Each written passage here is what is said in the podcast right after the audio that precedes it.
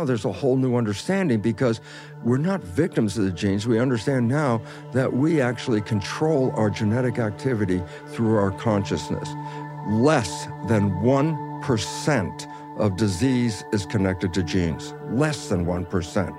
90% plus is all stress related. Hey guys, how you doing? Hope you're having a good week so far. My name is Dr. Rangan Chatterjee, and this is my podcast, Feel Better, Live More. How often do you feel held back by a habit or pattern of thinking that you feel powerless to break? How often have you felt frustrated by a loved one's failure to see mistakes that they're repeating time and time again? Well, the reason it's so hard, says today's guest, is that these actions are programmed into our subconscious minds from early childhoods, and they affect not just our behavior, but our whole experience of life and even our risk of disease. And it's more than likely that we're completely unaware of these programs, but importantly, we can change them. Dr. Bruce Lipton began his scientific career as a cell biologist. He received his PhD degree from the University of Virginia before joining the Department of Anatomy at the University of Wisconsin's School of Medicine all the way back in 1973. Today, he describes his work as bridging science and spirituality, and in his best selling book, The Biology of Belief, he sets out the idea that our thoughts affect all the cells in our body. Now, in our conversation, Bruce explains how, as children, our subconscious minds download what we see and hear adults around us doing and saying, and these become the programs that drive our habits and thinking throughout life. Depending on our early experiences, they might be programs like, I'm not good enough, or It's my fault. And it's not much of a leap to see how these might potentially create unwanted behaviors as we grow up. Happily, however, as you will soon find out, we can cultivate self awareness and learn to reprogram our minds. We can start to change our long standing behaviors and Bruce shares his practical guidance on how we can start to do that immediately. He also explains how liberating this can be, with huge benefits for our happiness, confidence, health, work, and our relationships with others, and crucially with ourselves as well. This was a warm and empowering conversation with a wonderful, kind hearted man. I hope you enjoyed listening. Now, before we get started, I wanted to quickly remind you that it is now possible to listen to each podcast episode without any sponsor reads at all. That option is available both on Apple Podcasts and on Supercast for people who are not on Apple. It's only £3.99 per month, which I think is incredible value. That's under £1 per week. If you would like to take advantage of this and support the show, all you have to do is click on the link in the episode notes in your podcast app. And just to be really clear, this podcast will, of course, continue to be free of charge each week for everyone. This subscription option is simply for those of you who would like to support the show and listen to ad free episodes. On the subject of sponsors, this episode is brought to you by Athletic Greens. Now, good quality nutrition is, of course, an essential pillar to get right for our health, for our physical, our mental, and our emotional health. And in an ideal world, I would much prefer it if everybody got all of their nutrition from real whole foods. But I know from 21 years now of seeing patients that a lot of us struggle to find the time to consistently do that. That is why I am a fan of good quality whole food supplements like AG1 by Athletic Greens, one tasty scoop contains 75 whole food source ingredients, including a multivitamin, multi-mineral, prebiotics, green superfood blend, and more in one convenient daily serving. It helps support energy and focus, aids with gut health and digestion, and it also helps support a healthy immune system. AG1 has been in my own life for about three years now, and I genuinely think it is one of the best whole food supplements out there. It's also really tasty. So, if you want to take something each morning as an insurance policy to make sure that you are meeting your nutritional needs, I can highly recommend it. If you go to athleticgreens.com forward slash live more, you will be able to access an exclusive special offer where they are offering my audience five free travel packs and a free one year supply of vitamin D, a critical nutrient for our immune system, especially at this time of year.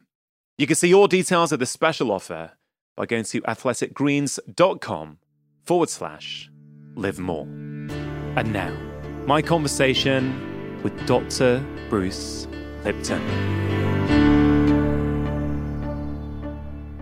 Central idea in all of your work appears to be that it's our subconscious minds that are driving our day to day behaviors. And for many of us, it's those subconscious patterns that are sabotaging the quality of our life. Yeah, uh, but the big problem is when you say the word subconscious, that means below conscious. So when people are programming or playing their subconscious, they're the ones that don't see it. Uh, uh, you know, I, I talk to people. I say, well, I give them a story for like 40 years, the same story. I say, you you have a friend and you know your friend's behavior very well, and you know your friend's parent. And one day you see your friend has the same behavior as their parent, and I joke and I say, well hey, Bill, you're just like your dad. and I uh, and I say, I know exactly what Bill's going to say. First thing he's going to say is, How can you compare me to my dad? I'm nothing like my dad. And yet everybody else can see he's like his dad. The only one who can't see it is Bill. And this becomes the most profound point because he's programmed by his dad in the first seven years, and he plays these programs 95% of the day. Uh, and the reason why he plays uh, the subconscious programs because the conscious mind uh, is busy thinking uh, and thinking is an inside job, not looking out. And I go, yeah, well, let's say I'm driving my car and I start thinking, and then my conscious is not looking out now. My conscious is thinking of something. I say, well, then who's driving the car? And I go, this is the most important point. The subconscious is autopilot. The moment the conscious is not paying any attention about something, subconscious sits in and starts driving the car according to the program. And that's where the issues come from the subconscious programs were downloaded by observing other people. So when you're playing your subconscious, you're not playing you, you're playing your download, really. And you don't see it because you're thinking, but everybody else sees the response. And this is where the whole disconnect comes in because people think, oh, I'm a happy, wonderful, loving person, and, they have trouble out in the world, uh, uh and they don't understand it. But what they're missing is you're not playing that happy, loving person except 5% of the day. 95% of our behavior is coming from sub, below consciousness. Uh, and we're the ones that can't see it when we play it, but everybody else, of course, is uh, seeing exactly what we're doing. So the whole idea is are you living the life you want, or are you living the life you've been programmed? And the answer, unfortunately, is most of us are living the life we've been programmed, and, and the programming comes from other people. So it's not our lives. Yeah, this is such a key point because as you're just demonstrating there, right? It's we can see patterns in other people so yeah. clearly, but they don't see it as well as you do it. Yeah. Well, the, the reason, let's uh, give a reason why programming occurs, okay? Uh, the brain is a computer, most powerful computer that humans have ever experienced. But it has parallels to computers. And number one is this um, in the old days when you would buy a computer before they put the programs in, you could bring it home, brand new computer, plug it in, push start, boots up, screens on, and I say, do something. And people, well, no, I can't do anything. So you got a brand new computer. Know, first you have to put programs into a computer before you can use that computer. The brain of a, of a human is the same thing. Uh, the screen lights up in the last trimester of pregnancy, it's ready but there are no programs. So the first seven years of a child's life is the brain is not operating at the higher level of consciousness, higher level, higher vibration. That's, what we talk about. We put wires on a person's head, electroencephalograph, read brain function. A child up through seven is not operating at consciousness except for a little bit. It's primarily operating at a lower vibration called theta. And I said, Well, what is theta? I say, it's expressed as imagination. So that's how uh, children can have a tea party and they pour nothing into the cup and then they drink the nothing and then they explain how that was the best tea they ever had. Or a child rides a broom saying it's a horse. In the child's mind, that is not a broom, it's a, it's a horse. But it's mixing imagination and reality. But theta is hypnosis.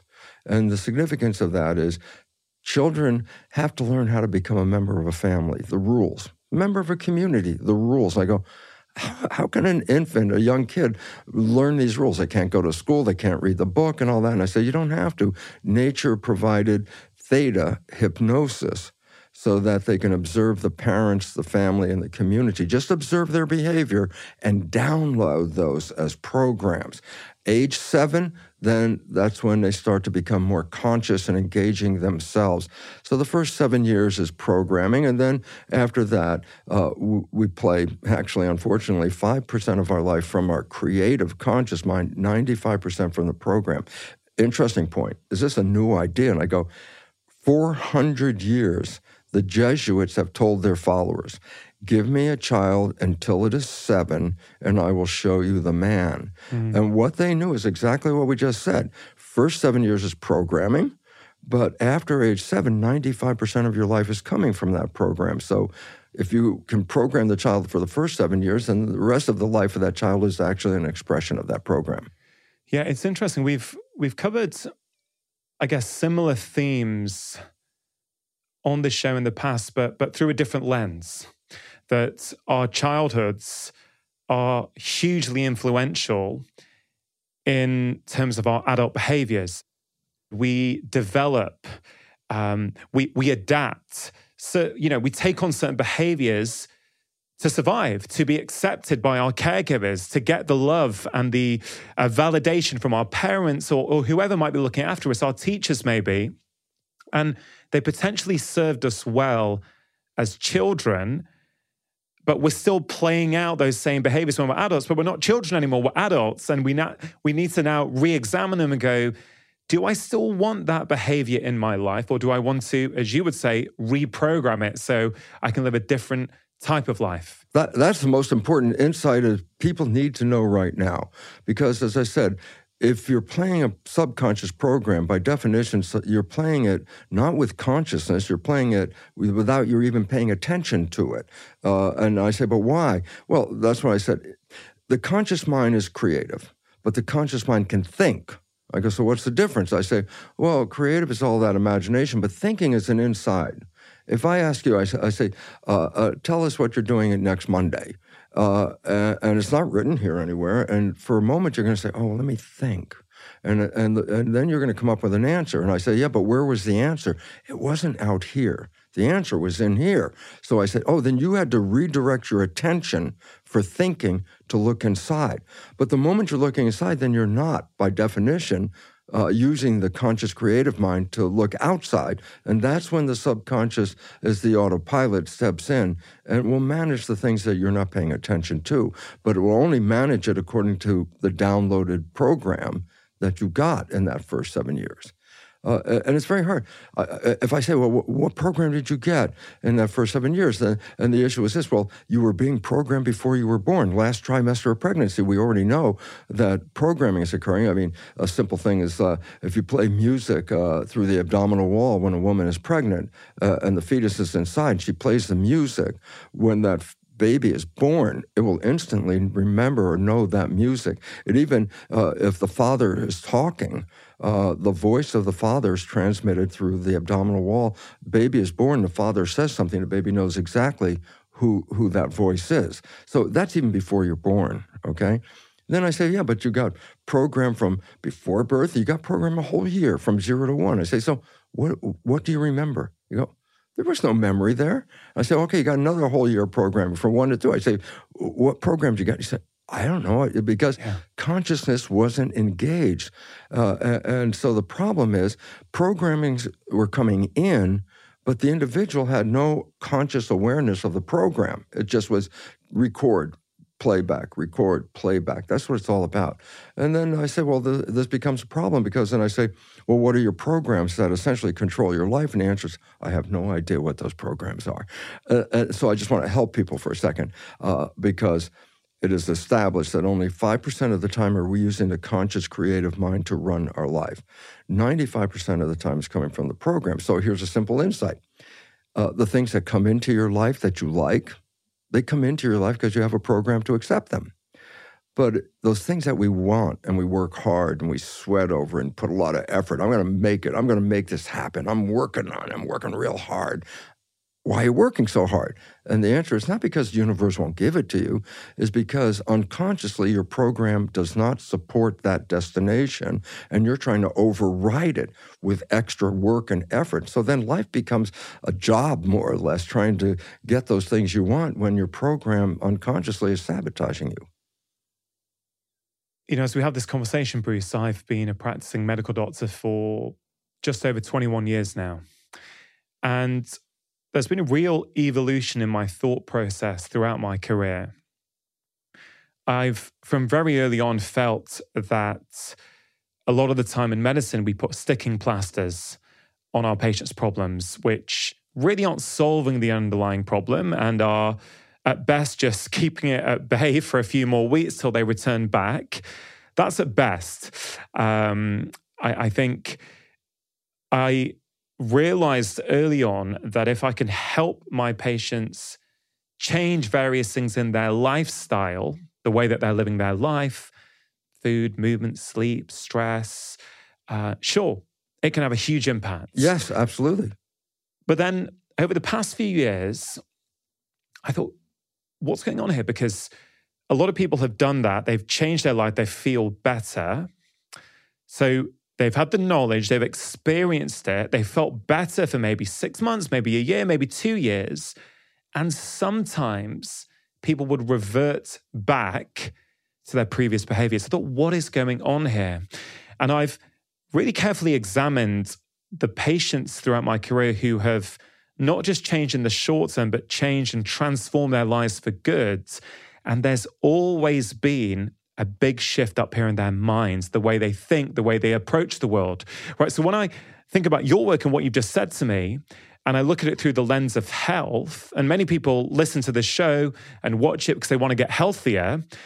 I feel that a lot of the time, the reason they can't make lifestyle change stick is because the underlying program that was driving them to behave in a certain way has not been addressed. That's exactly what the problem is. Uh, when people say the mind, the idea that, oh, there's a mind, a single mind, I go, well, that's the first mistake. There are two minds. We mentioned conscious and subconscious. But we also have to mention this they each have a different function. And they, most importantly, they learn in different ways. So the conscious mind's creative. And that means it's the one with the imagination and uh, uh, uh, uh, things that you you want and you desire, and you can put that in. And you could read a book, a self help book, and you say, "Oh, I got all this knowledge now from this book, and I went to the lecture, and I did all these things. I got all this knowledge. My life hasn't changed." I go. Well, that's because the conscious mind, being creative, can learn in any number of different ways. You can just go, aha, I have a new idea, and your conscious mind can change. The subconscious mind, by definition, is the habit mind. And I go, significance. Habits resist change because if habits change, then they're not habits anymore. So all of a sudden you say, well, if I download a habit, can I, you know, think out of that habit? I go, no, uh, because that's not how it learns. Uh, and so the conscious mind in most people is very smart. I'm sure, look, this audience has been listening to you for a long time. They got great understanding. And many of them will go, Yeah, I really understand what you've been talking about. But somehow or other, with all that knowledge, my life is still the same. And I go, That's because when you educate the conscious mind, that, that's easy. But that process does not create a habit. So you can make have a super smart conscious mind, all the data, all the material. I read the book, I know everything about it. I go, yeah, but that doesn't change the program on the inside. Uh, a lot of people think, well, I'm going to give myself a good talking to, and that's where mm. the the joke comes because I say, there's nobody in the subconscious mind. It's the exact equivalent of a hard drive in a computer. It's got programs in it, there's nobody in it, and you can talk to your blue in the face with the conscious mind trying to tell the subconscious mind, change the program. I go, yeah. that's not how it learns a program. I want to talk about how we can start to go about changing these programs. But, but before we get there, where does stress fit in here? Because if you look around society these days, many people are living in a state of stress. Yes.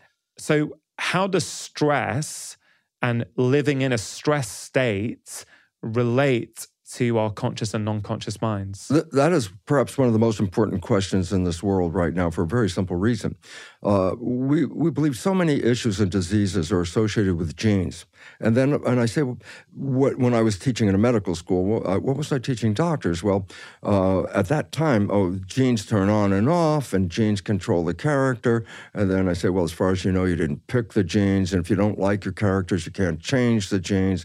And since they activate themselves, then you become a victim of your heredity. Oh my God, there's cancer running in my family. I have a cancer gene, and and I go, okay, let's get to a real simple fact less than 1% of disease is connected to genes. Less than 1%. 90% plus is all stress related, okay? So all of a sudden I say, well, you want to try to adjust the genes. I said the genes didn't have a problem. It was the stress that was causing the problem. Uh, and, now with the new science, it's called epigenetics.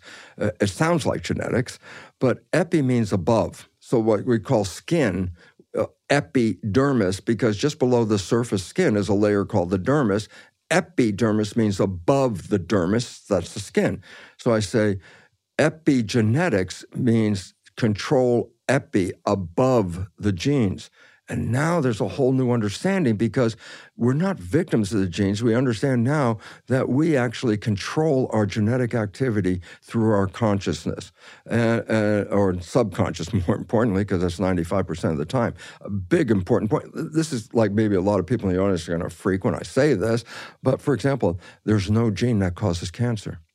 Everyone says, oh, oncogenes, cancer genes. I go, no, there's no gene that causes cancer. They're correlated with cancer, but they're not the cause. So, especially like women are very concerned because they get, oh, I've got diagnosed, I have the BRCA breast cancer gene.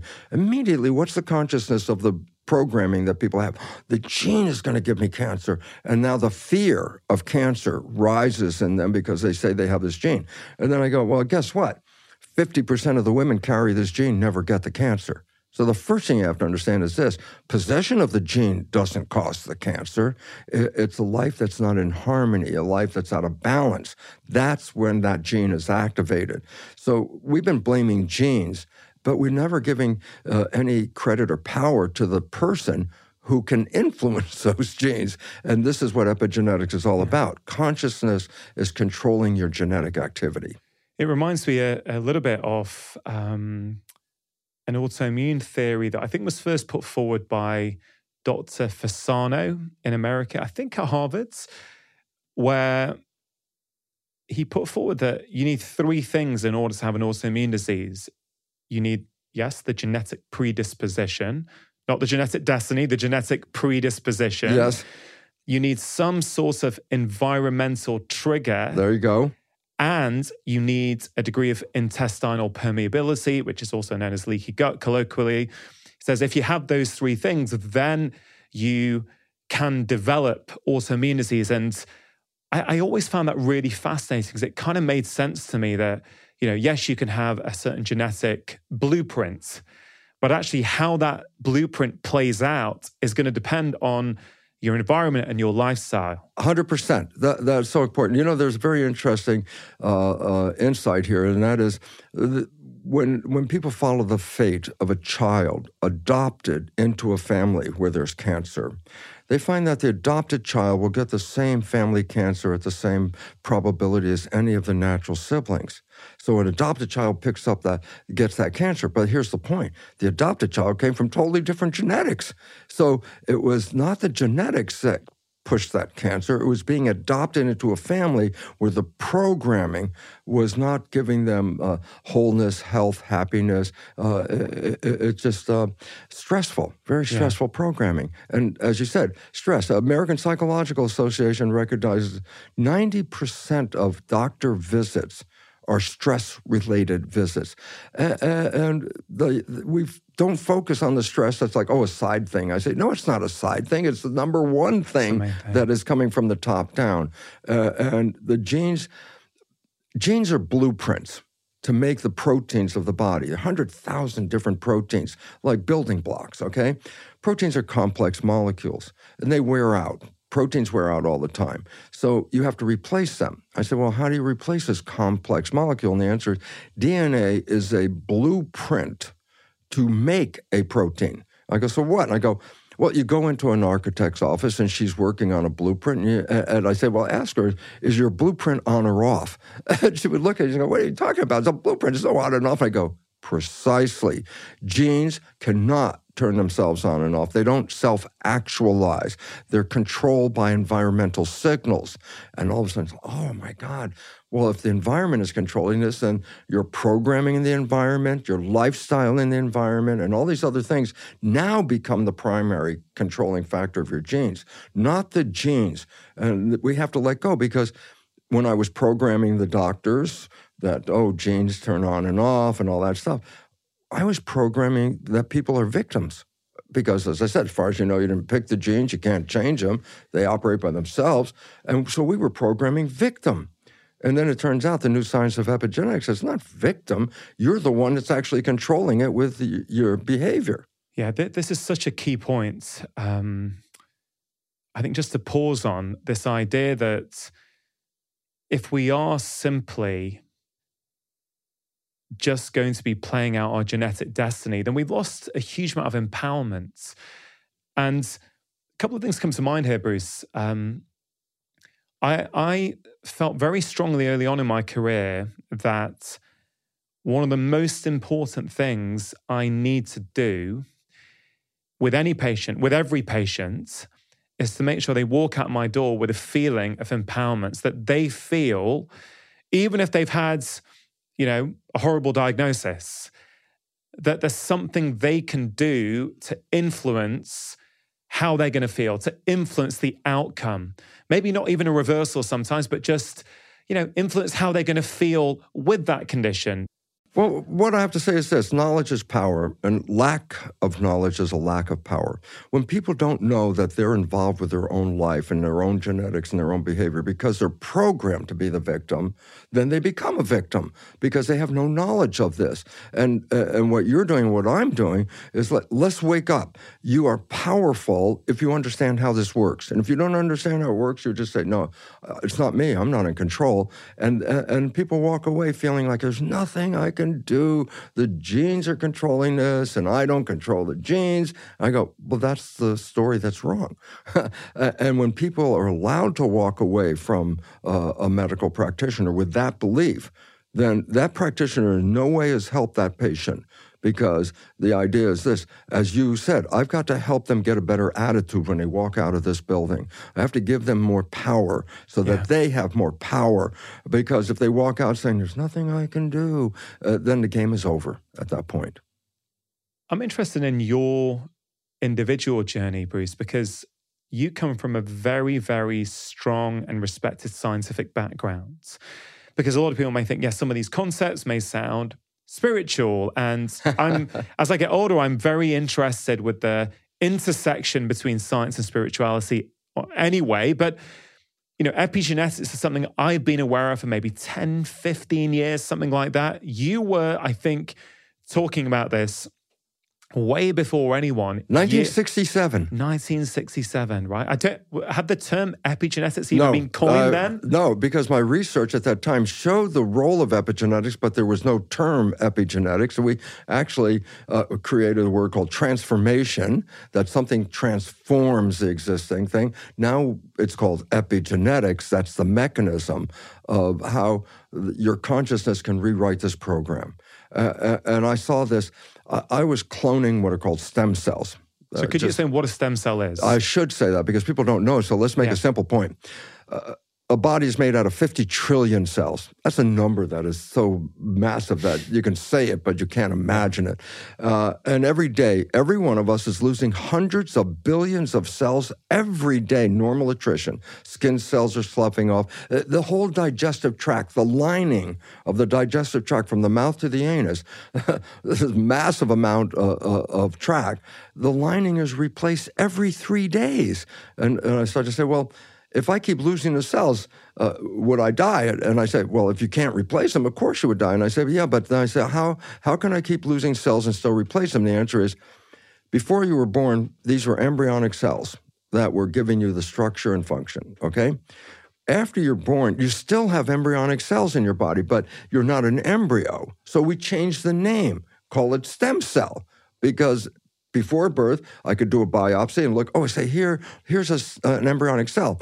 Uh, if I wait one minute after birth, look at the same biopsy, look at the same cell, now it's, oh no, that's called a stem cell. So stem cells are embryonic cells. They're there to replace all the cells that are going wrong. So uh, my research revealed that I was cloning stem cells. And that all of a sudden, what does that mean? I say I put one, one cell in a dish, one stem cell and it divides every 10 hours. About after a week, I've got 30,000 cells in the petri dish because they keep doubling and doubling and doubling. Okay. Here's my experiment, and it was like so clear. I took those 30,000 cells, and now you have to recognize they're genetically identical cells because they only came from one parent. So 30,000 genetically identical cells. I split the cells up into three dishes, 10,000 cells in each dish. So all the dishes have genetically identical cells but we grow them in the lab something called culture medium. And this, we're going to come back to this. That's critical because what is culture medium? I'll give you a hint laboratory version of blood. So if I grow human cells, I say, what's human blood made out of? Because that's what nourishes cells. And I make a, a, version in the lab called culture medium. Since I'm synthesizing culture medium, I can change some of the combinations of the chemistry.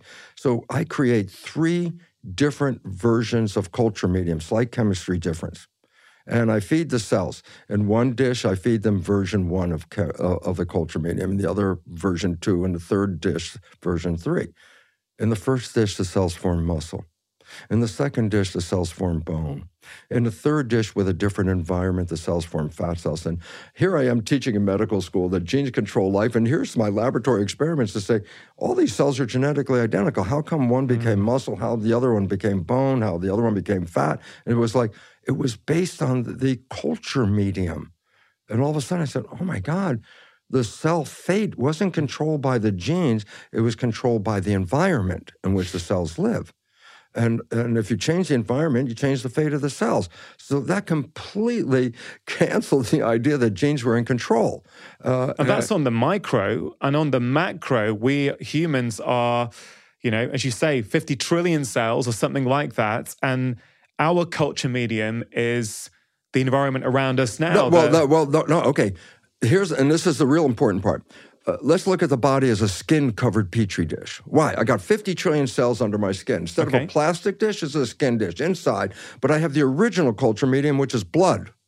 And I say the chemistry of the of the culture medium, whether the cell's in a plastic dish or whether it's in the skin dish, it's still the culture medium that controls the fate of the cells. So in the human body, it's the blood chemistry that actually activates the genetics in the cell. And I go, so why is this significant? I say, well, what controls the blood chemistry? It's going to make an important point right here. And I say, the brain is the chemist and puts in the the the, the stuff into the like uh, growth factors, emotional chemicals, you know, neuropeptides, things like that, adding it, you know, putting it into the blood.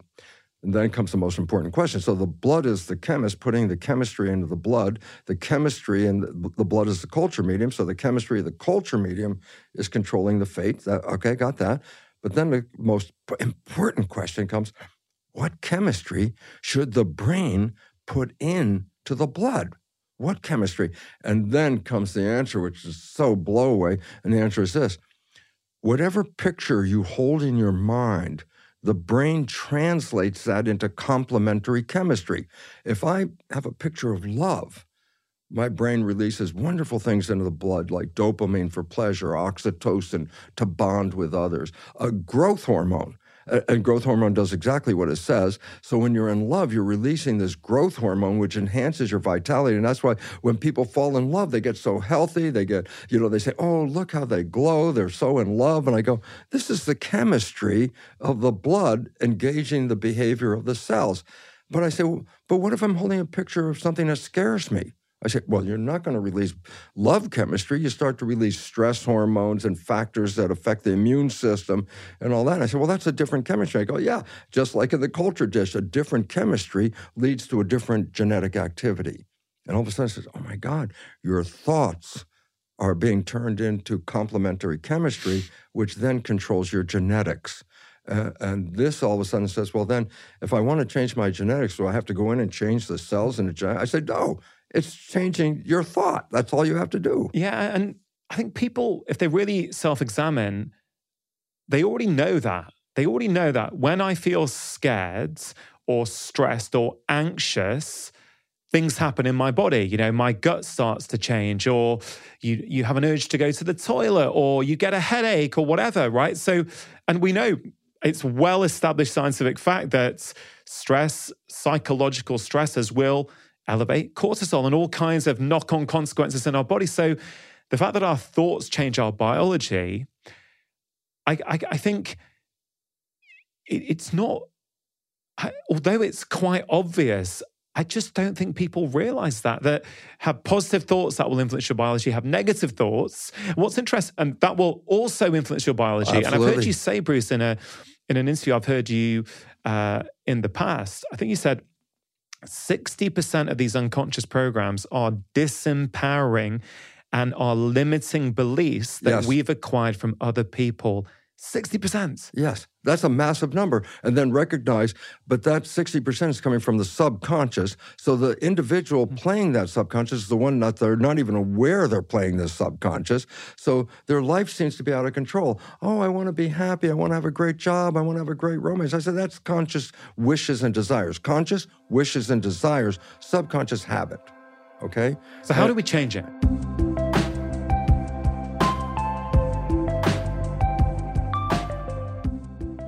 Just taking a quick break to give a shout out to Vivo Barefoots, one of my favorite brands, who are sponsoring today's show. Now, I've been wearing and recommending Vivo Barefoot shoes for over 10 years now, well before they started supporting my podcast, and they really have had a huge impact on my own life, as well as that of my family, many of my friends, and a lot of my patients. I've seen so many benefits when people start wearing minimalist shoes like Vivos. I've seen improvements in back pain, hip pain, knee pain, foot pain, things like plantar fasciitis, as well as an increased enjoyment of movement because simply walking around in minimalist shoes makes you much more mindful of the experience as you feel more connected to the ground beneath your feet. Now, contrary to what you might think, most people find Vivos really, really comfortable. And scientific research has shown that just a few months of wearing Vivos for your daily activity increases your foot strength by almost 60%.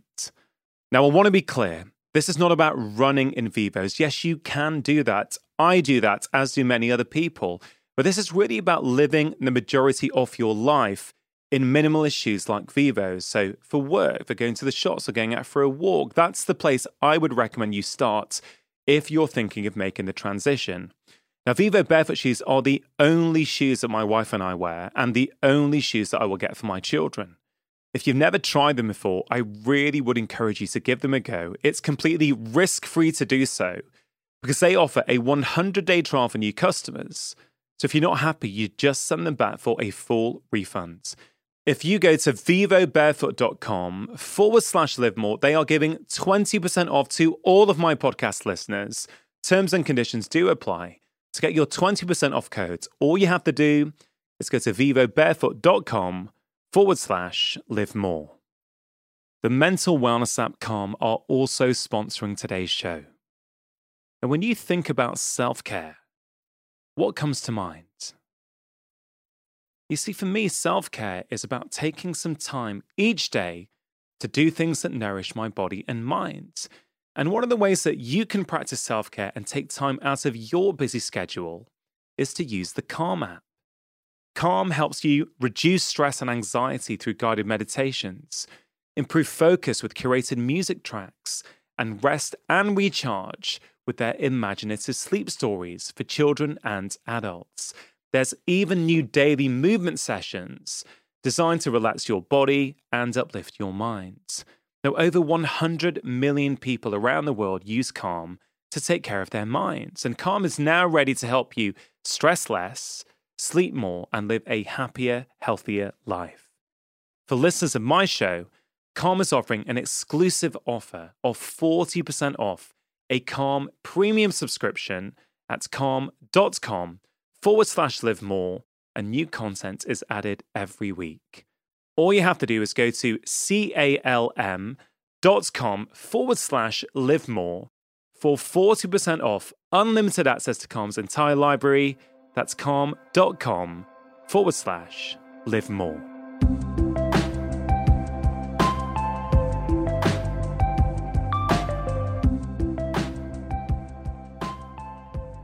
Oh, that, you know, that's the first question. uh, I always remember very, very much how I was so excited by the mechanism, the, you know, the biology and how the the uh, the chemistry was adjusting, the genetics and all this. And I would love to tell people. Uh, and I remember uh, every time I finished a lecture, the first question was, "How do you change it?" And I was like, at that time, so I didn't have any idea how to change it. I just recognized how it worked, and it was so frustrating. But now, uh, I've really over the years in my study now I really understand how, how you change it. And the idea is, well, how do you change a program? That was the issue. Not how you change the conscious mind, how do you change the subconscious mind? Because it doesn't learn. Conscious mind learns by just whatever you read the book, I learned it. Okay? Uh, subconscious mind doesn't learn that way. I say, how does it learn? I say, well, in the first seven years, that's when I said the programming went in. The brain wasn't functioning at the higher level of consciousness. It was actually a little lower. That was called theta, the vibration, the imagination, and all that. That's hypnosis. Okay? So the first way we learned programs was hypnosis because the, the the function of the brain wasn't it was at a high, uh, at a low uh, you know lower vibration. Uh, some people might remember the old days when hypnotherapy they they'd have a watch and the hypnotherapist said uh, you know swing the watch back and forth and they would say you're getting tired you're getting tired uh, and what was the point? When you get tired, you lower the vibration of the brain. And the moment you fall asleep, actually, consciously, the next level of activity of the brain is theta before it goes down to the lowest vibration, delta sleep. So every night when you go to bed, there's a period just after you close your eyes and you're essentially disconnected for a moment, your brain is operating in theta. Well, theta is hypnosis. Okay. So I said, well, that's how you you your brain was in theta during that childhood period as predominantly. Now you're an adult. I say, yeah, but you have theta every night when you go to bed. So I said, what can you do? And this is the old story. You've heard people do it. You put a pair of earphones on at night. You play a program that you want to be true in your life. You, and while you're awake, you might hear the program, but it's the moment you fall asleep, the conscious mind shut off, but the subconscious mind is now in record theta. So whatever is coming through the earphones at that moment after you fall asleep, you don't hear it but the subconscious mind is hearing it and downloading it in a state of theta. So the first way of changing a belief system is to get into theta. Uh, and this is called self hypnosis. Put the earphones on, play the program, programs for health, happiness, love, joy, whatever, uh, and just go to sleep, which is really cool because you don't have any, there's no studying here. you just play the program. Yeah. I mean, so you're saying when we're tired, so that's I guess last thing at night, maybe yeah. first thing in the morning as well. Same thing, but it's a little harder to judge when you're coming awake Got rather it. than when you're going to sleep. Got it. So let's so the nighttime just before you go to bed, a really important part of the day where you can, I guess, consciously make a decision to reprogram your subconscious mind. Yeah. What does this look like? Are is this self recordings that people make? Is this I don't know, like for example, are there hypnosis programs that yes. they download, or sometimes people will fall asleep yes. to conversations like these. So help me understand, help us all understand. Is it something specific or are all of these things helpful? Well, all these things are helpful, but the most specific ones are when you put in a program that you specifically want to be true in your life. You want you're not having good relationships. Well, there uh, uh, these programs are available all like bookstores and, and online. They're they're called self help programs basically. And I say, well, you can get them for anything, whether it's job related, relationship related. You pick out the one you want, uh, and then I say, just play this. And, uh, and and the point is, the moment you're falling asleep, the only part of you that is hearing that program is the subconscious because that's how it works in theta. So you can download, it's called self hypnosis, and that's how you can do it. That's number one. I'm talking about natural, in a natural child, uh, theta is the present program for first seven years, is predominantly that. So they're in theta, so they're absorbing everything. Everything. But, but as, when we become adults, we're not in theta apart no. from at specific times. But you can still learn. You learn how to drive a car after age seven. You know, you learned a lot of, like, play an instrument after your age so seven. that's not hypnosis, though, is it? So so method one is hypnosis. Yes. But it sounds like there's other methods as well after, to change the program. After age seven, the second way uh, that you put programs in is doing something that you practice and repeat practice and repeat. Habituation. You make a habit by practicing it. Uh, and so uh, you don't know how to play an instrument, you practice, you practice, you practice, you finally get it. You don't have to practice anymore. You can just pick up the instrument and play it, or driving a car. You, you don't have to worry about all the details. First time you got in the car was, oh my God, there are mirrors, windows, gauges, pedals, you know, paying all the, so many things you have to pay attention to. Today, you get in the car, you put the key in, you start it up, and you're thinking about where you're going. Why? The rest of the driving is habit. You don't have to think about all those things. It's automatically programmed. So habituation is the second form. I love that. You know, I just want to share an analogy from golf here, if you don't mind, because, um, and, and I'd be very interested in your perspective on this. I used to read a lot about choking. You know, when when top sports people would choke, um, and you know, there's an example of uh, a golfer called Rory McIlroy who uh, he was leading the Masters golf tournament a few years back. He had a big lead, and you know, this is just one example. I'm not having a go at yeah. Rory. This is just uh, it's common in all sports where um, people almost self implode, and for a few holes. Like he could barely swing the golf club. What was really interesting is, as I was sort of reading a lot about it, trying to figure out what, what's going on here. It's this conscious subconscious, again, where he knows how to drive the golf ball, you know, better than most people on the planet. Yes. So he's playing usually from his subconscious. The patterns are in, he knows how to shape the ball right to left, left to right, whatever. But in that moment where it's like, oh man, I'm leading the Masters, I need to be really careful now.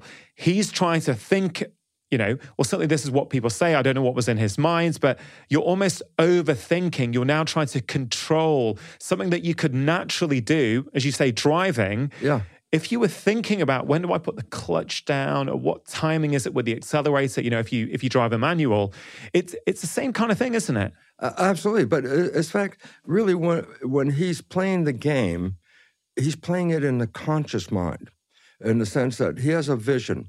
I'm going to hit this ball and it's going to go into that hole over there. He, uh, very important because you, there's a destination and there's a means to that destination. It turns out, and this is really most important, is if you focus on the destination and not on the means, let the system, which is so powerful, mm-hmm. to, it, it will get there without you telling it how to get there. But when you start to interfere and say, okay, now I got to make sure I swing it right, my head's level, my grip is right. Yeah. Uh, and all of a sudden you, you're putting all those details in. It's like, no, don't focus on the details. You forgot what the end was. The end was the ball is supposed to go over the, there. Uh, uh and so uh, that starts to come in because now you're trying to control everything with your, you know, with this manual control. And it's like, no, uh, you don't have to have the manual control. Matter of fact, that gets in the way. Yeah. The, the body knows what you want. You don't have to tell it how to get there. That's a big issue in our lives because uh, I want to be successful. How? Oh, I got to do this. I got to do this. And I say, oh, you're you're planning all these things, uh, and your your conscious mind is not even any. Uh, the subconscious a million times more powerful a computer than the conscious mind. So I say you're going to take this little small conscious mind and try to run the bigger computer. It's like that doesn't work let go of the control. And this is the whole thing. I mean, it's a, I, I, I just came to my mind. A lot of people say, let go, let God, or something like There's some phrase that people always say. And I go, well, that's actually the way to do it. Focus on what you want, but don't try and tell the universe how it's going to happen. Don't tell them that I'm going to do this and this is going to happen. I go, no, you just focus on what you want. The intelligence of the supercomputer, the subconscious supercomputer, uh, it won't handle it unless Yeah. you put your hands into the machine. I said, keep your hands out of the machine. Focus on where that ball's going to go. I mean, he already practiced. Remember, I said we did the habit, we did the practice. You, whether you're driving a car or hitting the golf ball, practice, practice. Yeah, so it starts off in conscious and then becomes subconscious. I think people can all resonate with that, whether it's a sport or A mu- hundred percent. musical instrument, right? Same thing. same kind of thing. So again, I'm it's it's not that hard to believe that if you practice the patterns that you want, after a while they're going to happen automatically. This is exactly what it's all about. You don't think about the details of driving when you're driving. You know, they just automatically, you could have conversation, you could be off in thought, and you're still driving the car. So, what's an example of, um, you know, we mentioned the first method is hypnosis. Then the second one is habituation. The Second one is habituation and repetition and practice. Yes. So, do you have any examples of things that people can can practice, can can do, and go right? I'm going to practice this so that I start to change my subconscious behaviors. Well, this is exactly true. You know what's interesting is um, actors that are really good have a character. They read the character, they learn the lines, but they have to act like a character. Okay, it's not just reading the words. Uh, you get someone like Renee Zellweger, and she did the uh, her what the diary or something. I Yeah. forgot. Yeah, uh, and it's interesting because um, the character is forty pounds heavier than Renee, and when she got into character, guess what? She gained 40 pounds. Her conscious, you know, the, the program just, okay, I'm 40 pounds. When she got finished playing the character, then the 40 pounds disappeared. As long as she was in the character, she became the character. Uh, Dustin Hoffman, one of the great actors, uh, was playing um, Willy Loman in Death of a Salesman, a very depressive character.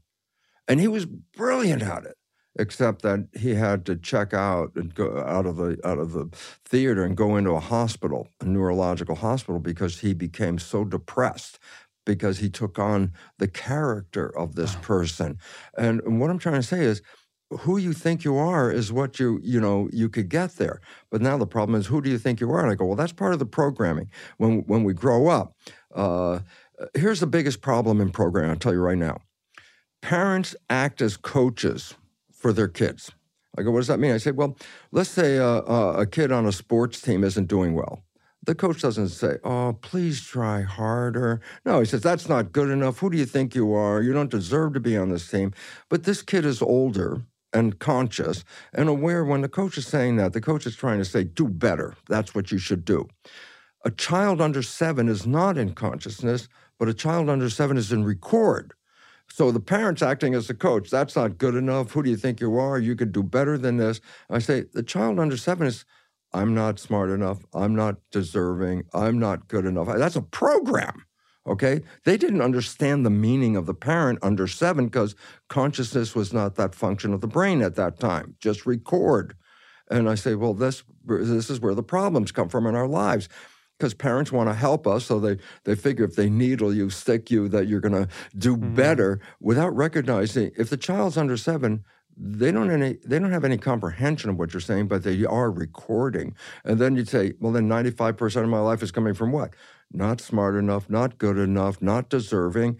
Uh, and if the that's the program that's running, then the behavior will manifest that program. Not good enough, not smart enough, not healthy, whatever it is. Uh, and so we have to recognize we become these programs. Uh, and if you want to change, that's when I say, oh, uh, the new age, I always laugh about it. It's called fake it till you make it. I said, what does that mean? I said, well, you're not a happy person. I go, so what? And I say, then all day long, whenever you can remember, you just say, I am happy. I am happy. No matter how miserable you are, you just keep repeating it because repeating is habituation. Practice, repeat, repeat. And then one day you wake up and guess what? You're happy. Why? Because once that program is installed, then the this expression of that subconscious will manifest that program. I noticed that when you walked into the studio, two floors down, I don't know, maybe 45 minutes ago, something like that, you walked in with a smile. We were chatting, and then you paused to, it felt like you were intentionally spreading joy, love, happiness. You, you made some really uh, nice, meaningful comments to the two receptionists, which put a smile on their face, and then you walked on with me. Yes. Is that what you're talking about? An intentional practice where you act in the manner, you act as the person you want to become, almost like, like you said about actors, right? You're, you're trying to, and I know from your history that you weren't always this way. No. Right. no. So this has been a change, and, and maybe later on we can talk about that. But you've almost taken on the role of an actor, but that actor isn't actually someone foreign to you. That actor probably is who you innately are and who you are innately meant to be. That, that I have become. That you become. Okay. That was it. Because I started to recognize what I'm putting out is coming back. If I'm going to put out, you know, anger or something, I'm going to receive something that resonates with anger. I'm not going to, if I'm angry, I'm not going to activate a happy person, but I will activate somebody who, who will respond to anger. Uh, it's called resonance. Uh, and what you put out will return to you what you put out. What happens though, Bruce, if you are giving off that energy of happiness and joy to someone? Yeah. And for whatever reason, they don't want to hear it. It's like they're being run by a different subconscious pattern. Yeah. People aren't nice to me. Uh, I'm not worthy of a nice comment, Yeah. or whatever it might be. And they aren't able to accept the joy and the, the, the smiles that you're putting out. Presumably, that does that happen from time to time, and how do you Sometimes, react? but sometimes, but uh, you know what the most interesting thing is? People want to be recognized at some point. You know, in, like in the city, everybody walks eyes on the street or eyes not looking at other people and stuff like that. It's like so the other people don't exist. But I noticed when I was living in New York that if I just walked down the street and I could catch somebody's eyes and I'd give them a smile, that's all I do is just look at them with a smile. All of a sudden, Yeah. they, they would just make this response that somebody recognized them as being this person. And that that is what, you know, in, in a world where nobody recognizes you, all of a sudden somebody looks at you and smiles. It's like, it, it- it's contagious. They, they start to smile all of a sudden. Yeah. Uh, and and this is it because we've been programmed, you know, stay away or you know don't don't engage and all that. And I go, well, that's where the big problem comes from because when people are not part of a community, then they don't participate as a community at that point. They're on their own, and and Yeah. people just want to be acknowledged. Uh, and rarely, rarely does anybody resist, uh, uh, you know, hearing that, oh, have a wonderful day and something like that from meaning, not just flat words, have a wonderful Yeah. day. No, meaning it. Uh, a- and so, again, uh, and this is part of the physics, quantum physics, it, everything is vibration. You put out a good vibration, the only thing that responds to a good vibration is a good vibration. Bad vibrations are on a different frequency. They, they don't mix each other. You put out a vibration, you're going to get back what that vibration is. It's called resonance. Uh, and so, if you're an unhappy person and you're broadcasting that, the only person that will be affected by that unhappiness is somebody else is unhappy because they're resonating from the same thing. So, all of a sudden, I realized as I started to change, is like, be happy. Just be happy. Yeah. And it's like people want to be happy. That's a, an innate, that's like a child. Uh, children are born in love. And, and, and then they acquire whatever the behavior is from their parents and stuff like that. But they innately, innately, a child i- i- is recognizing love Yeah. because love means safety. You know, repetition is so powerful, isn't it? You know, we become what we repeat ultimately.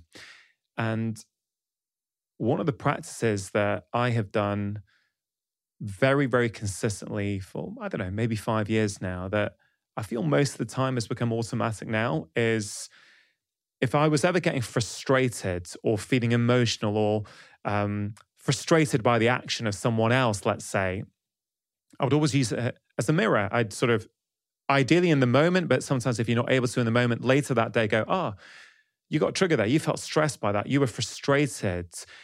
What was that bringing up in you?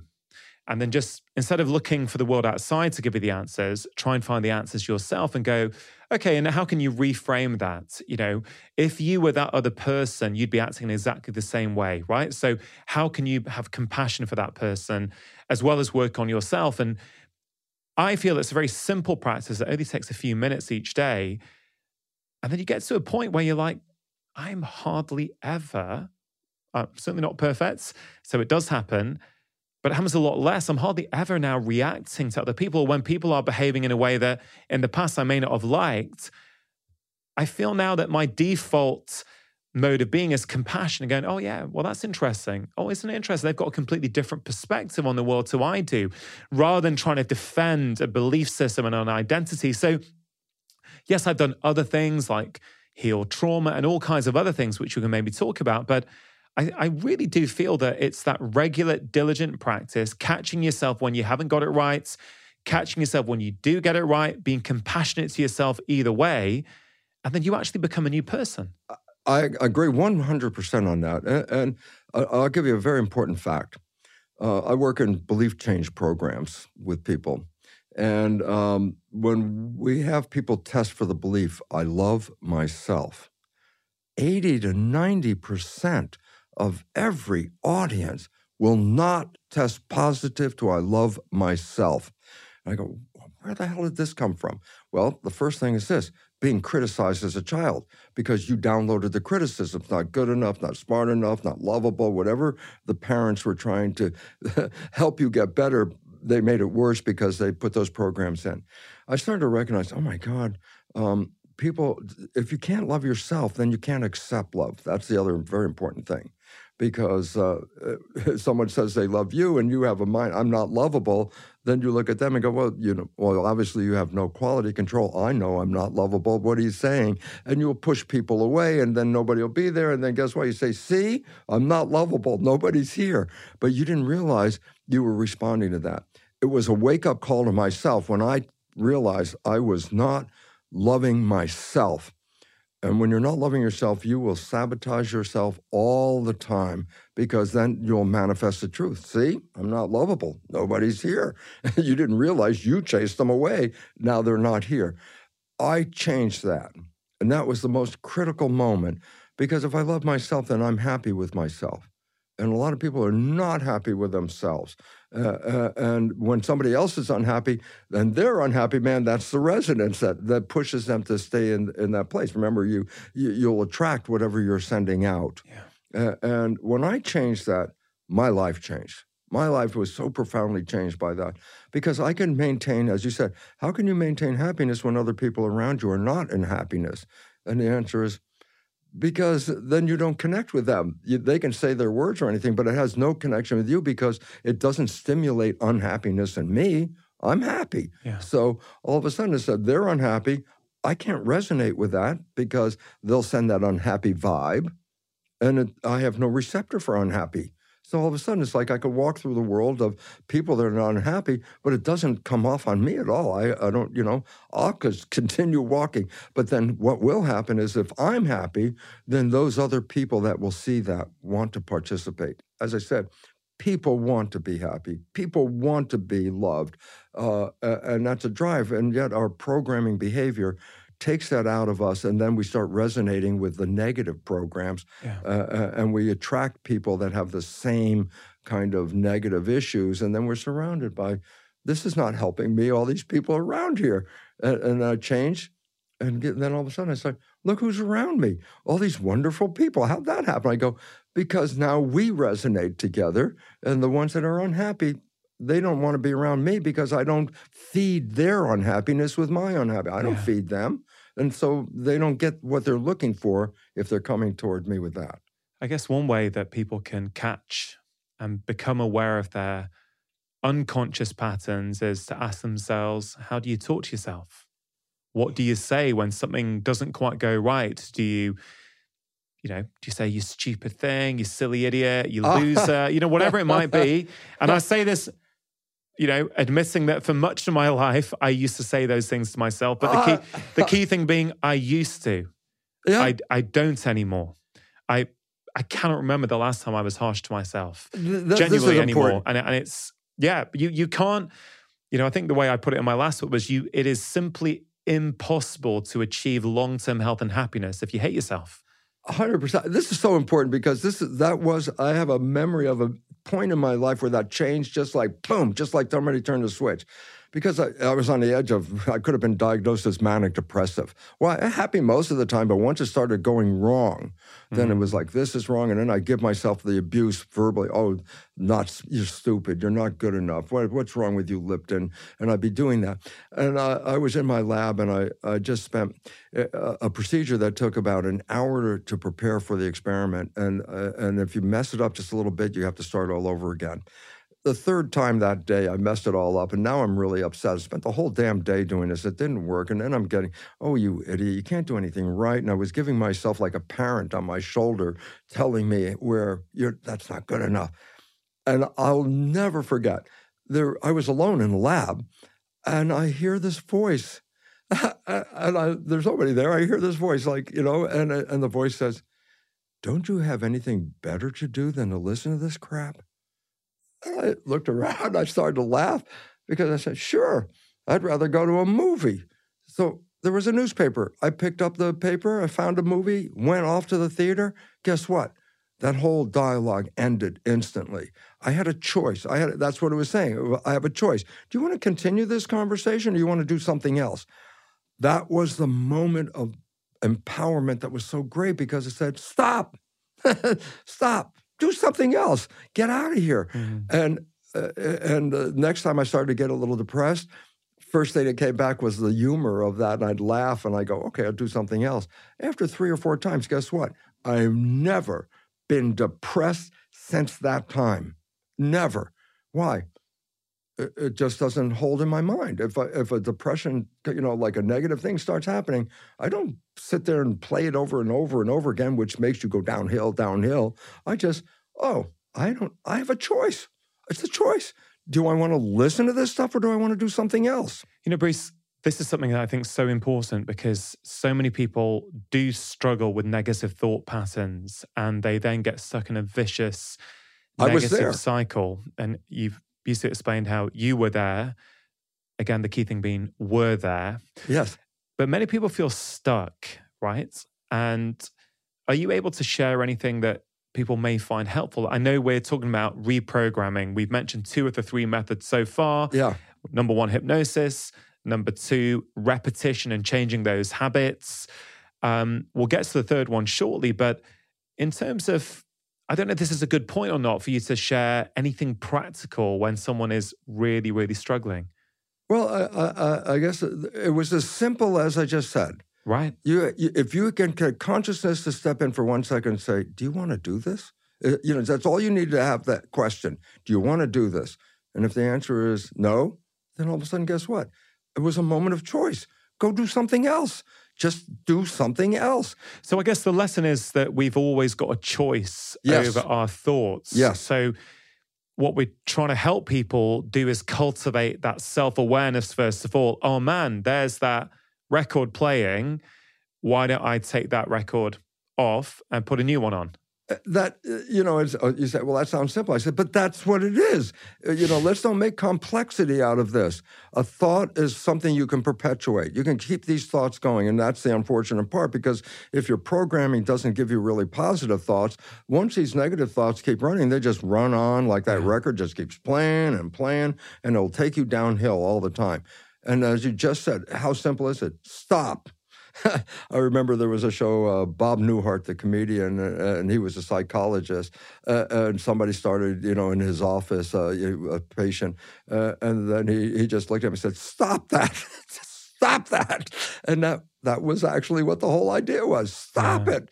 Uh, but we have a tendency just to keep keep the record going, keep the record going. I say, is this record going to take you up? And I say, hell no, this is the downhill record. Not, when's it going to get better? It's not going to get better.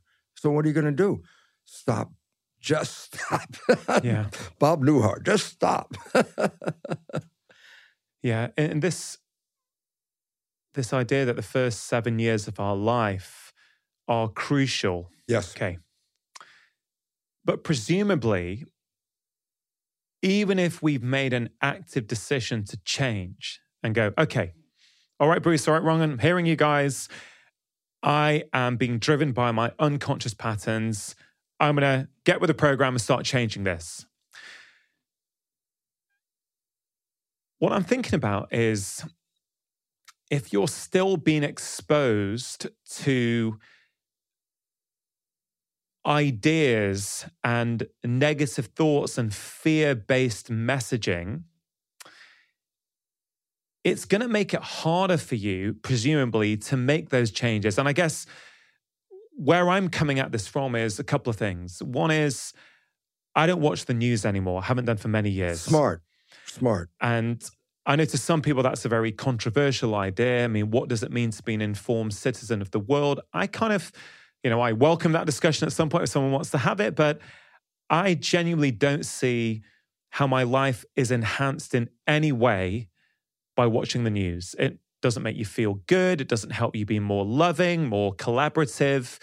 It's intentionally, and I don't mean this necessarily in a manipulative way, but just by virtue of the fact that it's competing with other news channels, they've got to make it scarier, they've got to make it more fear based to grab your attention. Yes. Right. So the news is is one thing which I think many people are addicted to watching the news. They watch it and consume it regularly. Don't realize what it's doing for their passing. I'd, I'd I'd welcome your view on that. And then I guess the follow on on that for me also is that if we're constantly consuming information from outside news, social media, whatever it might be, it's kind of hard to know who we are. Like, what do we think? Is, is the way we think really us, or is it simply a reflection of what we've been consuming? Uh, well, basically, uh, let's take one step back because here's a very important part. People say it, but most people don't understand it. But from a biomedical physics point of view, life is energy uh, energy in our body is what fuels us, keeps us moving. Uh, and I talk to people, I say, you know, how much of your energy are you giving away every day? And I said, what do you mean? I say, you're putting out energy. Are you getting anything back from this? Or are you making any changes out there with your energy? You can go into a bar, you can have a political argument with somebody, get heated up, which is wasting energy, get all riled up, and you got this argument, and, oh, yeah, and then you walk out of the bar and say, what changed? Did you change anything here? And I go, Absolutely not. I said, Did you get heated up? Yeah. Did you spend all that energy? Yeah. Did you get anything out of it? Absolutely not. I come up with the idea of, you know, uh, we have a checkbook with our account in the bank. I said that money in the bank is energy. That's what it is uh, that you can do things with. I said, you don't just write checks for nothing. You don't give, oh, wow, what a nice smile you have. Here's $50 for you or 50 pounds or whatever. And I go, you don't just pass out this money. I say, why not? Because you know if you write this check, you're taking it out of your resource and you're not getting anything from it. I said, what if I gave you an energy checkbook? I said, what does that mean? I said, well, if you're going to use your life energy uh, and you're going to write a check here, are you getting anything back from that energy you just spent? I say, can you change something? No. Then why the hell are you putting your energy into it? You know, I put my energy into things that enhance my life or enhance the life of my community. That's where I put my energy and why. Because it's giving me something productive with my energy. Most people waste their energy with arguments and all kinds of stuff like that. You're not changing anything. You're just using your life because energy is life. And so it's basically, I said, well, if I give you that energy checkbook, I bet you'd be very much more cautious about how you're using your life energy during the day. Because if you're just wasting it, you didn't get nothing out of it, you changed nothing. So that's how I look at it. I say, if I'm going to put my time into this, do I get something or does my community get something? If not, I disconnect. Why? Because what what am I going to that's my life. Why do I want to give energy to this when I have no influence over what's going to happen? You can get all the political arguments you want. You're not going to change politics. You know, you can watch the news, and that's the part, because then you get caught up in the story. And I say, yeah, you're caught up in the story. What you, what can you change here? Nothing. Why are you getting caught up in the story? Because you have no influence over the story, except they can eat your energy up. And you can't, and there's nothing that that energy that you just use will do to help any of that stuff you just saw yeah. on that news. And, and people, if they actually had to write a, a check for spending their life energy, all of a sudden you're going to see how quickly lives are going to improve because what they're going to do is now keep that energy for their life instead of giving it away. Yeah. I want to talk about relationships Bruce. We've spoken a little bit about how our subconscious programming can negatively impact our health and our mood and our, I guess, our day to day sense of well being. Our relationships with other people are a huge source of well being. They're a huge source of stress, but they can also be a huge stress reliever if we have these close, nourishing relationships. And right.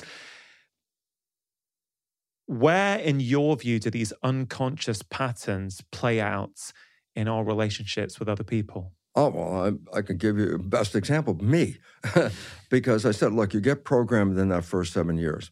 And I said, how do you get programmed? You watch your parents, family, and community. So in that seven years, how do I know about relationships? Well, I watch my mother and father because that's the example of relationships that I'm downloading. Well, they were dysfunctional. And I say, so what was the result? I acquired a dysfunctional understanding about relationships by observing them and downloading those kind of programs. For 40 plus years, I could never get a relationship off the ground. Why? Because if I start all of a sudden playing these programs, uh, then potential relationships would disappear because they, nobody wanted to do that. You know, I didn't. My parents didn't want to do that, but they did it. But I downloaded it, uh, and that's when I started to realize, my God, I I have to change this whole thing about relationships. And I, I, I rewrote this the, the, my own programming to understand. Look, that that I what I downloaded from my family. Th- this is not going to get me what I want in this life and and it comes down oh, what do i want oh now i have an idea of what i can program and the joy about this is I didn't have any really good relationships. I, met my my partner now, Margaret, when I was 50 years old, and guess what? We've been on a relationship over 25 years of a honeymoon a honeymoon, 25 years, wake up every day, go, oh my God, I'm still here. Here's my beautiful partner. And we share and we love and we work together and we do all these things. And it never would have happened because my programming from being in my family would never have provided a happy relationship with anybody. And, it's interesting because I wrote the book called The Honeymoon Effect. I say, uh, what's the honeymoon phase? I say, well, every day your life is blah, blah, blah, blah. Then you meet someone, you fall in love, and 24 hours later, it's like, oh my God, life is beautiful. Everything is wonderful. The music, the food, even the job, that it's just the crummy job says doesn't bother me. And I go, why? Because you're in love. And, uh, and then I go, well, that's called the honeymoon. And then I say, but then here's a problem. I say, but the honeymoon is usually short lived. Could be uh, for some as short as a week or a month or a year, uh, and, and, then it wears out, and then you come back to regular life. And I go, what's that all about? And the answer is simply this. Remember, we have a conscious creative mind with wishes and desires and a subconscious mind with program. Science has recognized when people fall in love, they stop thinking. And I say, what do you mean they stop thinking? They stay what is called mindful. They stay present. I go, why? You've been looking for this person your whole life if you're thinking, you're disconnecting. So when you first fall in love, you stay present. You want to be there. You're taking in the love, the joy. Everything is great. And and I say, well, what does that mean? Well, if you stay in the conscious mind, then you're not playing the program. I go, oh, conscious mind's creative. I go, what happens if two people come together and are only playing creative? Well, then they create heaven on earth. And I said, but then why does it disappear? Because inevitably you start thinking again because you have a job, responsibilities, whatever it is. And I say the moment you start thinking, then the behavior that you're playing is not you, it's the program. And your partner that you fell in love with never saw your program because during the honeymoon, you never played your programs. And then all of a sudden, you're thinking, your partner comes in and asks you some little simple thing, and then you go, blah, blah, blah. And your partner looks at you and goes, Who are you? And you're going, like, what are you talking about? And the answer is, What happened? My loving, creative mind, conscious, was not engaged with with my partner at that moment. My subconscious, what, what did I do? I just played my father. My God, uh, you know, that's a, my partner looks at me like, who are you? Where did that come from? And it's like, and then you got to remember, when you're playing your subconscious programs, you're the one that doesn't know you're playing it. So it's like, what are you talking about? I say to her, yeah, she said, well, you said this. I said, that's not me. Uh, uh, yeah, but it wasn't me. It was a program. And when more programs come back into the relationship from both sides, we didn't get together on a honeymoon because of our programs. We got together because of our conscious wishes and desires mind. But once the programs from our family history and all that start to play into this thing, it disrupts the relationship. I love these examples. Let me just clarify one thing. Um, so, conscious mind, thinking mind, uh, subconscious mind, these kind of pre existing patterns and behaviors. Yes. Right. Now, I get it. When you're in love in the first few weeks, months, years, whatever of a relationship, everything's great, right? You don't see uh, negative patterns. Maybe they're not there. Maybe you're just opting not to see them, right? So you're totally present. So when you're in that moment, you're in love, you're fully present. You're not being led by your subconscious patterns then are you like your parents relationship what but it's you're not thinking too much either what what what's going on there when you're not thinking, that means your conscious mind's not looking inside. And if your conscious mind is now looking outside, it's engaging with the world. And I say, yeah, but what is the conscious mind? Wishes, desires, aspirations, what you want, creative. Oh, so, got it. So the conscious mind at that moment is engaging with the world. But when you've stopped being present and engaging with your partner in the world and you go back to the job stresses and things, your conscious mind then goes inward. Is that right? is That right. And now, but then, well, who's controlling the behavior while you're having these thoughts? I go, that's when the subconscious kicks in and plays the program. But is that you? And I go, no, the subconscious is not you. The subconscious is the programming you downloaded. Yeah. And with relationships, I think this is a huge problem because I think many people jump from relationship to relationship thinking the problem was the other person. Exactly. Right now, of course, sometimes a relationship is not meant to be there and it's probably not the right thing to continue, right? Yeah. I get that. Yeah. But a lot of the time, we go from relationship to relationship trying to find the right person without realizing that everywhere you go, the same problem, the same behaviors are following you around. So, right, what's the pattern? And I, I, I, think relationships is where this really plays out. So I think if any of us think about um, niggles or or disagreements we've had with our partners in the past, like most of the time, it's these unconscious patterns, isn't it? Almost, not most of the time, virtually yeah. all of the time, it's these unconscious patterns. Uh, uh, uh and, and you can see it clearly in your partner, which parent they're playing out, right? But you probably can't see it as well in That's, yourself. That, we go right back to the story. subconscious. You didn't even see you said that. Yeah, that's the story. Uh, you know, like I said, Bill, you're just like your dad, and he denies that he's like his dad because when he plays those programs, he's the only one that can't see it. So when we play subconscious programs, by definition, why are we playing these programs? The answer is because your conscious mind's engaged and it's not paying attention to what you just said. What's this third method of reprogramming our subconscious minds? It's new. It's very new. Uh, and there's an old saying, uh, necessity is the mother of invention. And I say, well, what's the necessity? I say, human behavior, science is recognized as a fact human behavior is precipitating what's called the sixth mass extinction of life on this planet. And the first thing it implies, well, there must have been five mass extinctions before. And I go, yes, there was. Life was thriving on this planet five different times, and something happened that upended the whole the, the whole planet to some degree. Uh, some, uh, some of the five times, 90% of life disappeared. Mm-hmm. Uh, the last mass extinction was 66 million years ago. That's when there were dinosaurs here planet was flush. There were forests and everything. It was just thriving. And a comet, big giant comet, hit near uh, in Mexico, the Yucatan Peninsula. The comet was so big it upended the web of life. And the web of life has a collapse. The dinosaurs, 75% of life disappeared, including all the dinosaurs disappeared. And then evolution, we started all over again. And today we're at a point where we're now losing species a thousand times faster than background. And it's estimated that human behavior is going to cause the loss of another one or two million species on this planet because we're, we're not living in harmony with nature.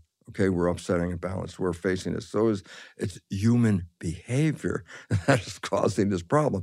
So it's interesting because we have to change our behavior faster. We can't just keep on the same behavior because that's we're creating the problem with this behavior. So I said, well, what happened? A new form of psychology has come about called energy psychology. It's not typical cognitive therapy where you talk about, oh, this person did that, my mom did this, my friend did that, and this is why I'm here. And you mm. cry and you got tissues and you review your life. And I go, Uh, it works for some, but it's not that really good because when you do cognitive therapy, you were replaying all the problems that you had. So you're just like pushing the button every time, like, you know, that's why all the tissues are there at the, because you, you cry all over this. I say that the, the new version is called energy psychology. I don't have to go backwards to find out how I got a program. I have the program. I don't have to go back and say, who, who created that program in me? What incidents created that? Who was responsible? That's more the cognitive end. And I go, it's irrelevant. Why? You have the program now. They're not here anymore. So do I have to go back? And the answer is no, you have to deal with the program.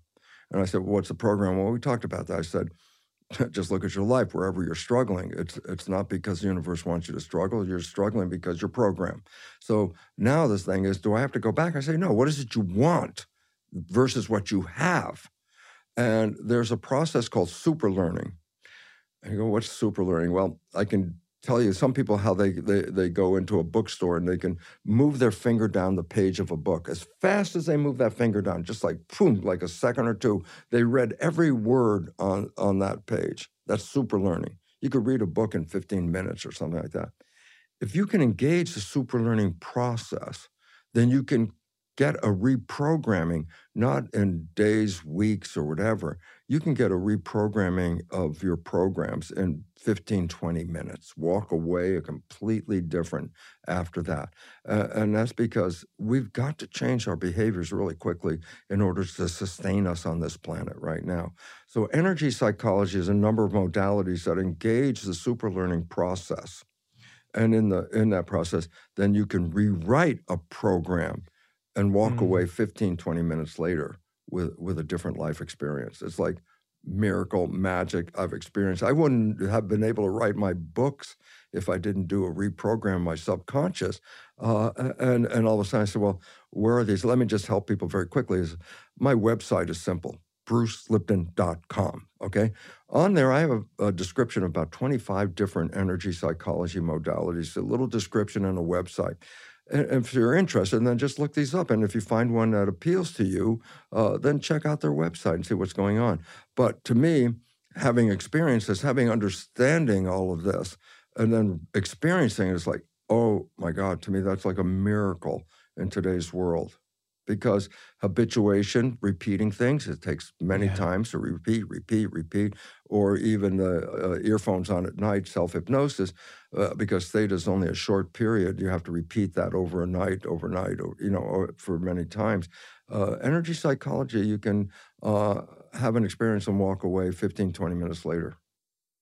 Well, I definitely would love to learn more about these different energy psychology modalities as you were describing um, the, the benefits and that you can potentially reprogram patterns in 15, 20 minutes. Yes. Right? What, what, what I like about that, because we, we haven't really mentioned specifically trauma yet by name.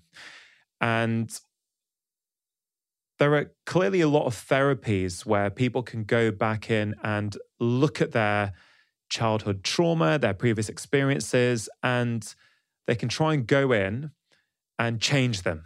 Yes. Now, on a personal note, the one that I found life changing was something called IFS, Internal Family Systems. I'm not sure if you're familiar with it or not.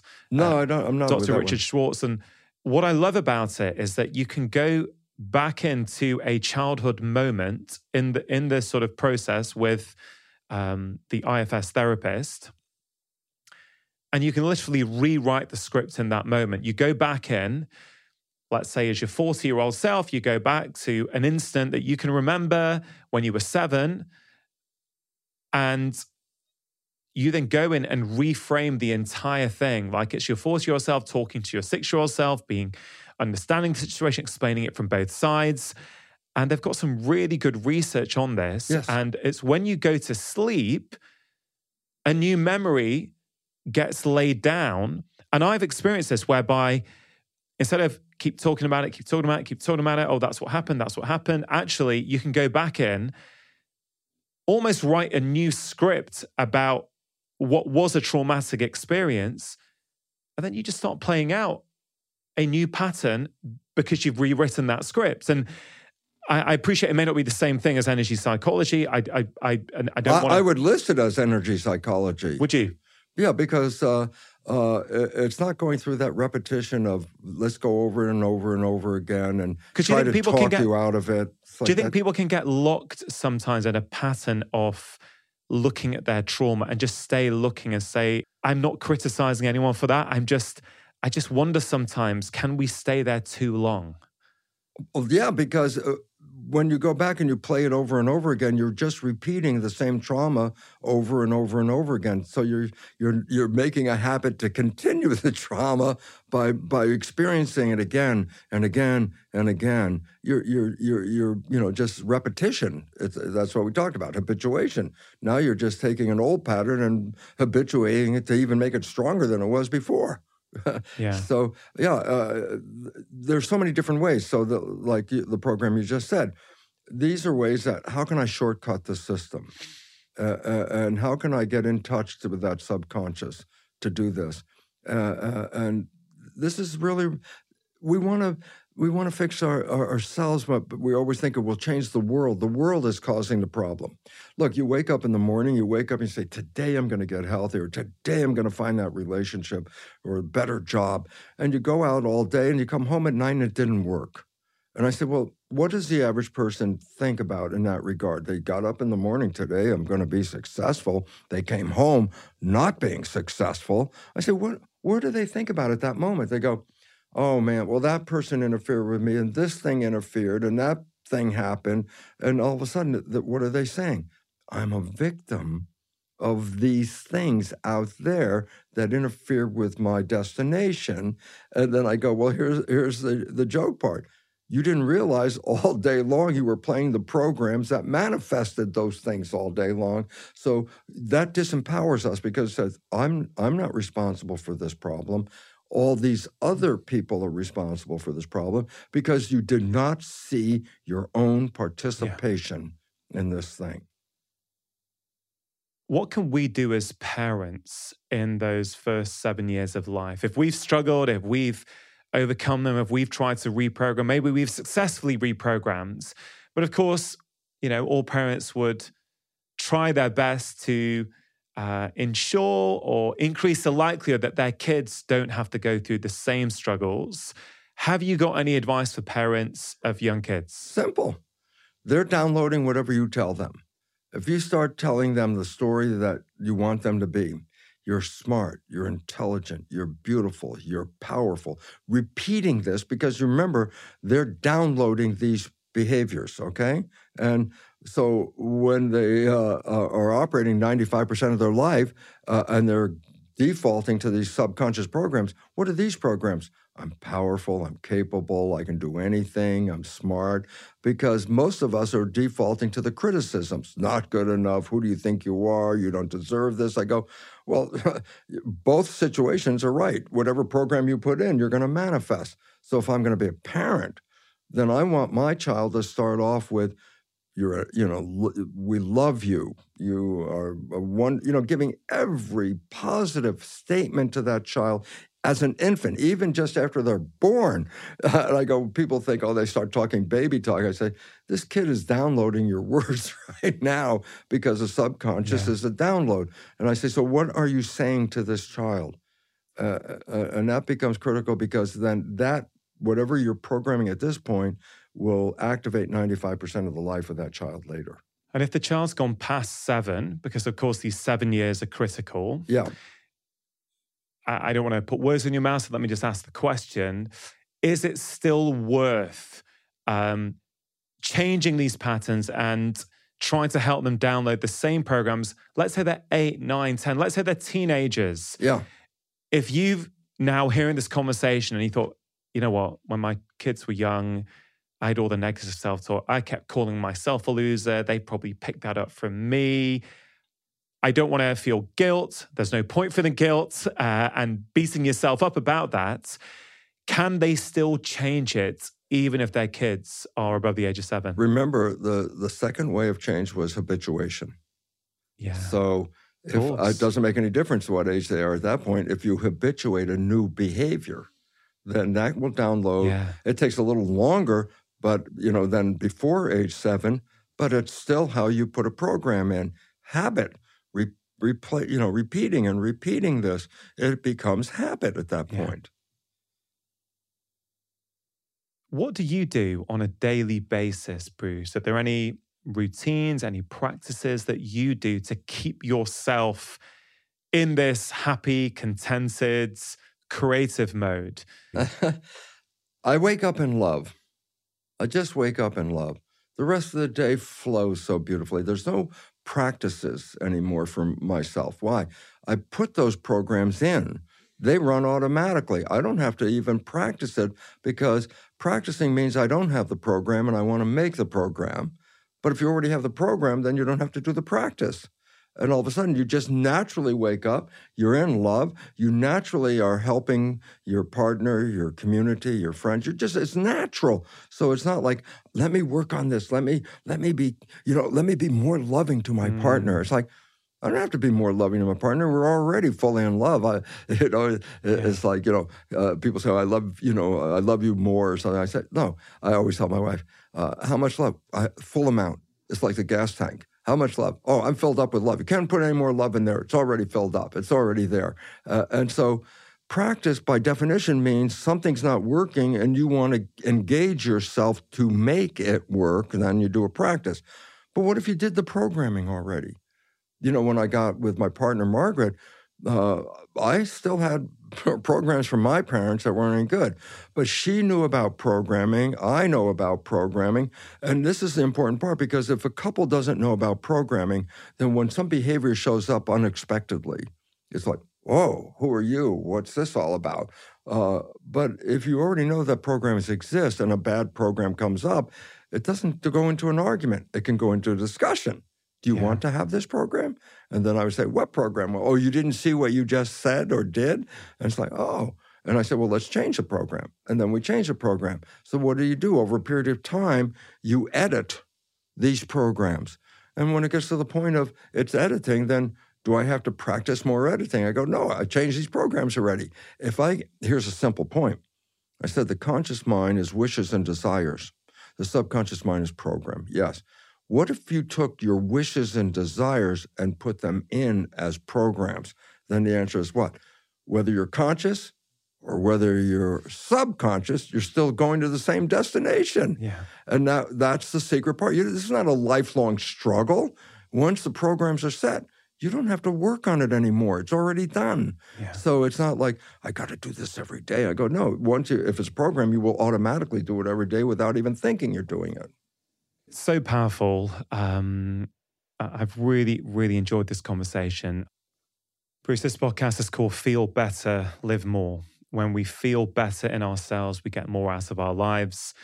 And you've beautifully made the case that if we can change these unconscious programs intentionally, we can absolutely get more out of our lives. I wonder, right at the end of this conversation that I've thoroughly enjoyed, have you got any final words, final thoughts, final bits of advice to share with people to help, I guess, improve the way that they feel? Well, uh, yeah, it's it's just basically simply this: is that we are creators. We came here to create. But if you've been programmed, then you're not creating. The program is creating. And the idea is if you can then use your creation to put the program in that you want, then you can manifest what you want in this life. That's basically what it is. Uh, and uh, and the idea is, what is it we're really looking for? You know, as I said, a lot of people give me the money, give me the money. I go, the money you think is going to make you happy. And I'm going to say, look, there are a lot of rich people, are the unhappiest people I've ever seen in my Yeah, life. And so it's not that, but we've been some kind of program, the competition, get this, you'll have this, you're going to be better. And some of the poorest people are some of the happiest people I've ever seen. Uh, uh, and then all of a sudden it starts to realize then happiness is not a physical thing. Uh, I need to get things to be happy. and I and I just have to say I, I, I know life from both sides. My you know my my first formative years, this I, I was programmed to be a, a, scientist. I was programmed to be educated. That was my family, just like in your family. Go uh-huh. ahead, get this education, and I got this education. I didn't get programmed how to be a happy person. I didn't get programmed how to be a good partner. That was not part of the program. And so I failed at that end. But now I've compensated for that. And the absolute truth is, and I believe this with the most certainty, that people think you die and then you can go to heaven if you did well. And I say, boy, you missed it because this to me is heaven. I say, why is this heaven? I say, because this is where you came to create. We're creating. Uh, uh, and uh, and unfortunately, we've been programmed to create stuff that we don't even like. So then we're not creators. We're just playing the program. And if you understand it, then don't don't waste this life, yeah. because heaven on earth is a reality. This is, uh, uh, and I didn't know it for forty years, but I live this every minute now. And it was interesting. My my mother married when she was older, remarried and and she married this guy that uh, I thought he was a curmudgeon, and he was just a, somebody I didn't even really want to be around. But my mother was happy, fine. Uh, but the story about it that was so neat is that he lived to 97 and he had cancer and my mother took care of him at home and the last week of his life he essentially wasn't even there. He was just in a more like a coma kind of thing. And then two days before he died his eyes opened up and he was there. He was there. And he said to her, I didn't have any fun. And I thought, oh my God, 97 years old. He's going to die in a couple of days. And it just dawned on him he didn't have any fun. And I thought, I'm not going out that way. I'm going out and saying, my God, thank you for this opportunity to be here.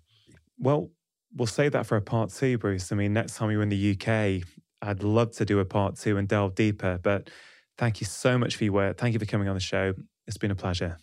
Thank you so much because uh, you're helping me. You're helping me do what? I want people to, to wake up and realize the creative nature of love, health, harmony, uh, heaven on earth, yeah. because that is available. Uh, and yet we struggle, and there, there's no reason for this. Thank you. Thank you. Really hope you enjoyed that conversation. As always, do have a think about one thing that you can take away and start applying into your own life. Now, before you go, I just want to let you know about Friday 5. It's my free weekly email containing five simple ideas to improve your health and happiness. Now, in this email, I share exclusive insights that I do not share anywhere else, including health advice interesting articles or videos that I've been consuming, and quotes that have caused me to stop and reflect. And in a world of endless emails, it really is delightful that many of you constantly feed back to me and tell me that this is one of the only weekly emails that you actively look forward to receiving. So, if that sounds like something you would like to receive each Friday, you can sign up for free at drchatterjee.com forward slash Friday 5. And if you are brand new to my podcast, you may be interested to know that I have written five books that have been bestsellers all over the world. I've covered all kinds of topics happiness, food, stress, sleep, movement, behavior change, weight loss, and more. So please do take a moment to check them out. They are all available as paperbacks, ebooks, and as audiobooks, which I am narrating. And of course, if you enjoyed today's episode, it is always appreciated if you can take a moment to share the podcast with your friends and family or leave a review on Apple Podcasts. Thank you so much for listening. Have a wonderful week. And do remember that if you want to listen to this show without any adverts at all, that option is available for a really small monthly fee on Apple and on Android. All you have to do is click the link in the episode notes in your podcast app. And always remember, you are the architect of your own health. Making lifestyle change is always worth it. Because when you feel better, you live more.